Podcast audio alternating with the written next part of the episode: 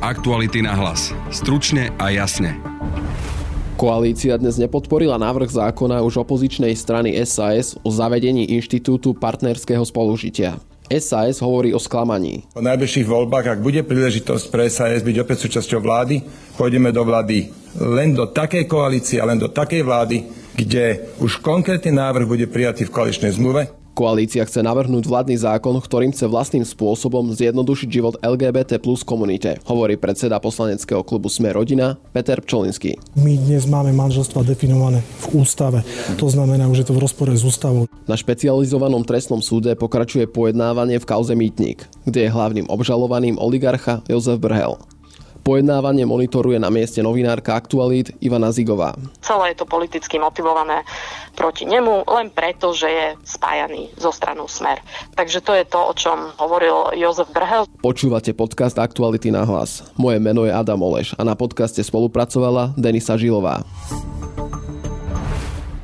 Všetkým niktošom, ktorí nedávno vyliezli na strechy našich predajní Hornbach, odkazujeme. Vráťte nám H, vráťte nám O, čo to znamená? Naše kompletné logo nad predajňou. Vážne, vráťte nám H a O z loga späť. Celý príbeh teraz na Hornbach SK. Aktuality na hlas. Stručne a jasne. Návrh z dielne opozičnej strany SAS o vytvorení inštitútu partnerského spolužitia poslanci neposunuli do druhého čítania. Ten mal zjednodušiť život partnerom opačného či rovnakého pohľavia. Podporu získal u 50 poslancov zo 133 prítomných.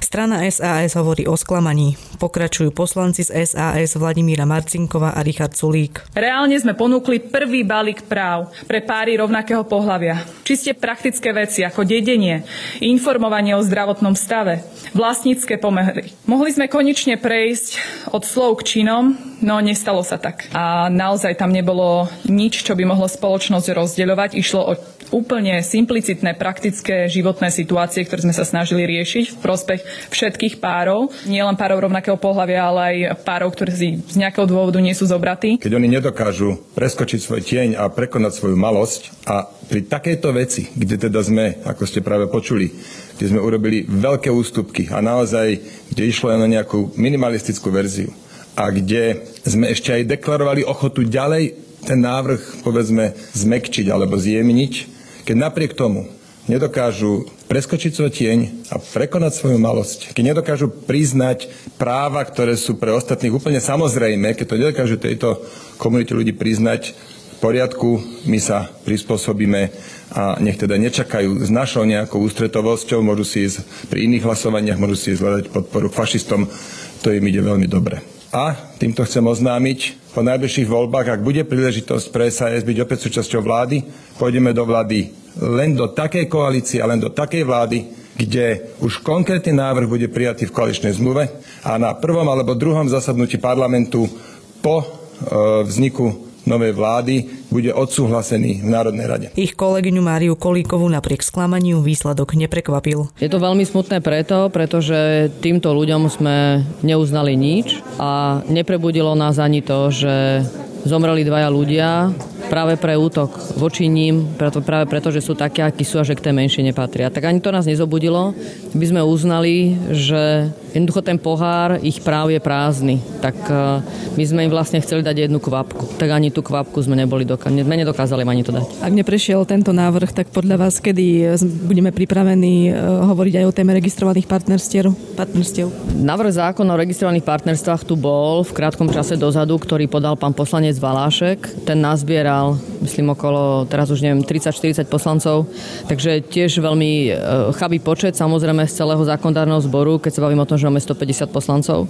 Ja vám na toto neviem odpovedať, že kedy na to budeme zreli tak e, ja verím tomu, že e, slovenská spoločnosť nie je to, čo máme v parlamente. Tomu naozaj verím. A verím tomu, že v najbližších voľbách si ľudia lepšie vyberú svojich reprezentantov do zákonodárneho zboru. Ja naozaj verím tomu, že my ľudia na Slovensku sme iní ako to, čo máme teraz v parlamente. Tomu verím, že sa tam dostane väčšina, ktorá rozumie, čo je demokracia a rozumie tomu, že táto menšina už dávno mala mať svoje práva uznané. Prekvapilo vás to hlasovanie, ako dopadlo? S ohľadom na všetko, čo sa dialo v posledných hodinách, aj včera večer, v noci, aké informácie som dostávala, tak áno, musím povedať, že som predpokladala, že nám to asi neprejde, ale súčasne som dúfala, že sa to nestane. Hnutie Oľano nebolo pri hlasovaní jednotné. Poslanci z občiansko-demokratickej platformy boli za.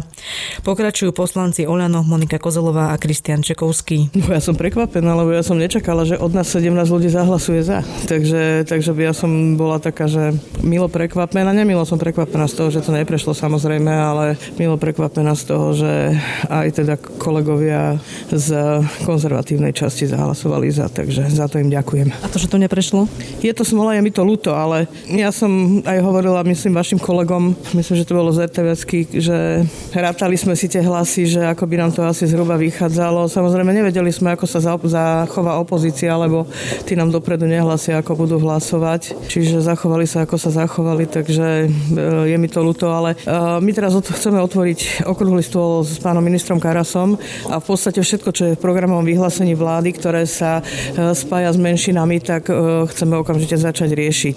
Tak, aby bol pripravený teda vládny návrh zákona a tým, že my sa snažíme k tomu okrúhlemu stolu, respektíve snažíme sa ho my spraviť, tak chceme, aby si vypočuli nás, pretože my určite budeme zastávať menšiny, či už LGBTI+, alebo, alebo akúkoľvek inú menšinu pre, pri tvorbe toho samotného zákona. A v čom má byť ten vládny návrh iný oproti tomuto? Ja neviem, čo bude v ňom iné, lebo neviem, kam sa môžeme pohybovať v zmysle programového vyhlásenia vlády a kam bude môže, a respektíve kam pán minister e, je ochotný zájsť, respektíve ako široko ho je ochotný ho otvoriť. Čiže najskôr potrebujeme ten okrúhly stôl, aby sme sa prepracovali k faktom, ako do akej hĺbky môžeme pri, tom, pri tej tvorbe toho zákona ísť. Že sa naďalej budete touto témou zaoberať? Určite áno. Tak ja osobne e, by som bol radšej, keby tento návrh prešiel. E, rešpektujem, že aj v poslaneckom klube Oľano je na hodnotové otázky zelená karta, alebo teda voľná ruka, takže tento návrh podporila približne tretina poslaneckého klubu, viac poslancov bolo za ako, ako proti, čo je myslím si, že e, potešujúce. Predovšetkým návrh podporili kolegovia z občiansko-demokratickej platformy. Jednoznačne treba povedať, že možno tento návrh, ktorý bol predložený, nebol úplne dokonalý, ale myslím si, že sa dal e, vylepšiť napríklad v druhom čítaní. My sami sme e, chceli možno niektoré aj také aplikačné problémy, ktoré by mohli nastať, e, tak, tak vylepšiť a zdokonaliť ten návrh tak, aby bol aj priateľnejší aj pre LGBTI ľudí. V každom prípade návrh, keďže v tejto chvíli neprešiel, už aj včera na poslaneckom klube sme sa rozprávali, aby minister spravodlivosti pripravil taký návrh a taký zákon, ktorý by naplňal programové vyhlásenie vlády. A tým pádom e, za občiansko-demokratickú platformu môžem povedať, že budeme iniciovať okrúhly stôl s ministrom spravodlivosti a taktiež so zástupcami LGBTI ľudí, aby došlo, e, aby sme sa teda stretli, hovorili o tom, akým spôsobom pripraviť e, najlepšie možné riešenia na túto problematiku, pretože áno, myslím si, že je v tejto chvíli situácia, aby sa časť týchto vecí vyriešila a zároveň, keď sú aj v programovom vyhlásení vlády. Naopak Milan Kuriak z konzervatívneho krídla Oľano bol proti. Svoje hlasovanie vysvetlil takto. Ja som zastancom toho, že nemôžeme dávať na vzťah dvoch mužov a dvoch žien na úroveň e, manželstva e, muž a žena. Proti bola aj väčšina poslancov zo Sme rodina. Peter Pčolinsky vysvetľuje, v čom vidí jeden z problémov. V paragrafe 8a v prvom, v prvom odseku je napísané, že môžu sa uzatvárať manželstva, v druhom odseku partnerské spolužitie. My dnes máme manželstva definované v ústave. To znamená, že je to v rozpore s ústavou, čiže z právneho hľadiska ten návrh nie je dobre napísaný, to je jedna vec. A druhá vec je, že my chceme s touto problematikou prísť čo najkračom čase v súlade s programovým vyhlásením vlády. Z nezaradených poslancov hlasoval za aj Miroslav Kolár z mimoparlamentnej strany spolu. Hamím sa, že som členom tejto Národnej rady. Ani smrť dvoch mladých ľudí neprimela väčšinu mojich kolegov, aby sme začali upravovať životné podmienky párov rovnakého pohľavia na úroveň, ktorá je primeraná, logická, normálna v 21. storočí.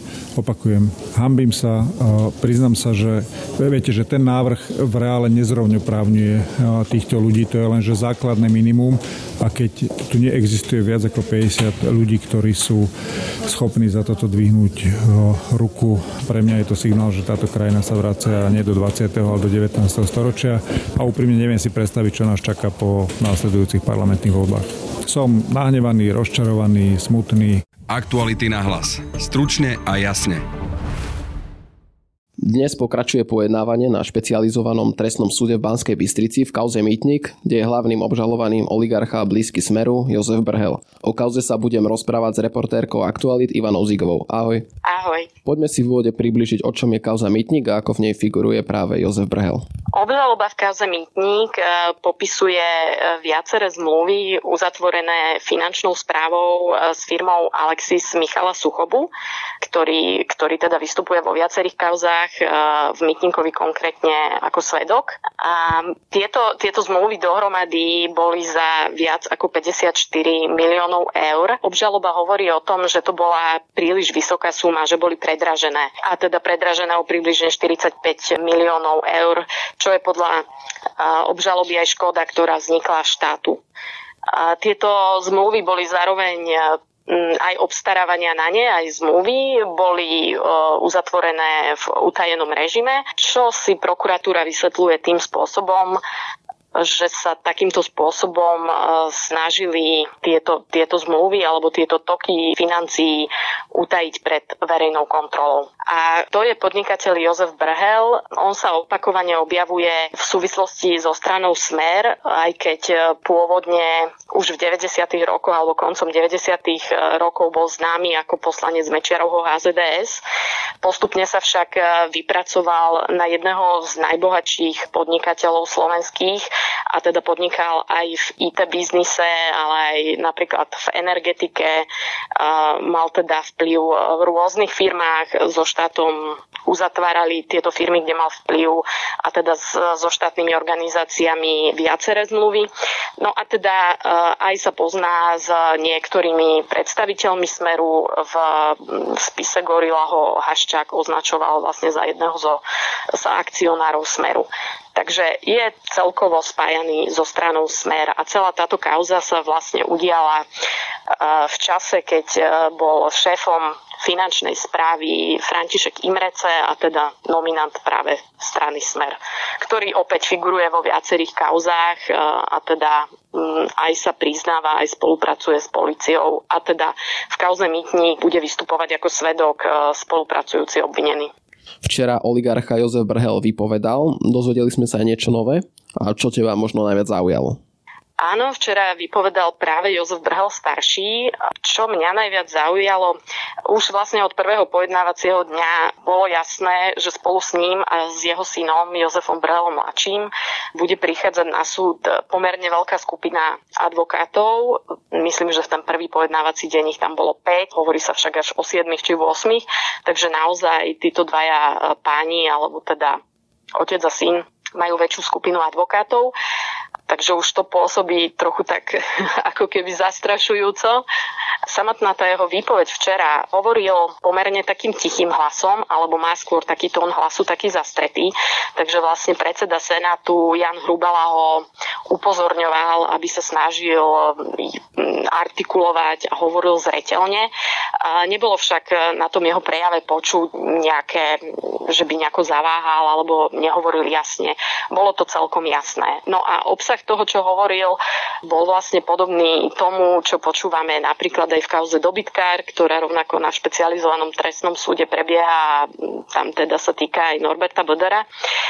Tak podobne tento Jozef Brhel vypovedal takým spôsobom, že celý tento proces je politicky motivovaný a teda cieľený práve na jeho osobu v súvislosti s tým, že on je spájaný so stranou Smer už niekoľko rokov a práve preto by bol, keď to poviem také nadnesenie, nejakým ceným skalpom e, prokuratúry, ale to samozrejme týmito slovami nepovedal ale to, bola, to bol v podstate význam toho, čo hovoril. Že celé je to politicky motivované proti nemu len preto, že je spájaný zo stranou Smer.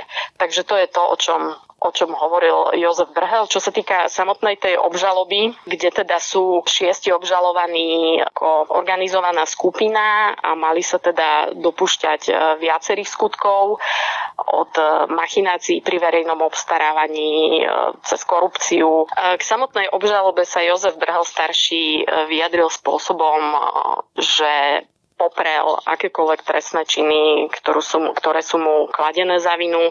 Obžaloba konkrétne hovorí o viacerých, ktoré mali s tými spoluobžalovanými spáchať ako organizovaná skupina. Je tam porušovanie povinnosti pri správe cudzieho majetku, machinácie pri verejnom obstarávaní, legalizácia príjmu stresnej činnosti, príjmanie úplatku. Aký dôležití sú v tejto kauze svetkovia František Imrece a Michal Suchoba? A Michal Suchoba je podnikateľ, ktorý stojí za firmou Alexis a František Imrece bol e, v čase, ktorého sa obžaloba a skutky v nej týkajú šéfom finančnej správy a vlastne od prvej zmluvy e, s touto firmou rámcovej v roku 2013 až po tie ďalšie dodatky a podobne, ktoré všetky vlastne išli v utajenom režime, tak stal na čele finančnej správy práve on a bol teda aj zodpovedný za všetky tieto úkony.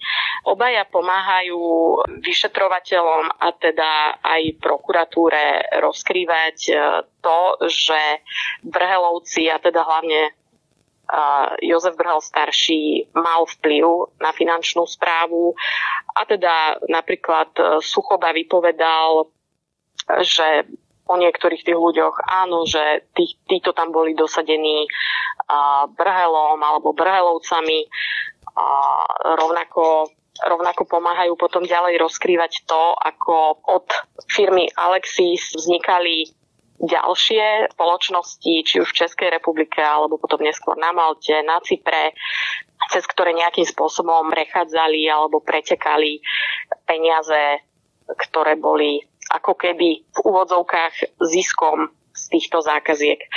A teda mali sa dostávať aj k Brhelovcom, ktorí v tejto kauze figurujú. Ako prebiehal dnešný deň na súde a kto vlastne vypovedal? Dnes na súde vypovedal Milan Grega, ktorý bol v tom čase, alebo v čase, ktorý opäť popisuje obžaloba, tak bol šéfom IT sekcie na finančnej správe.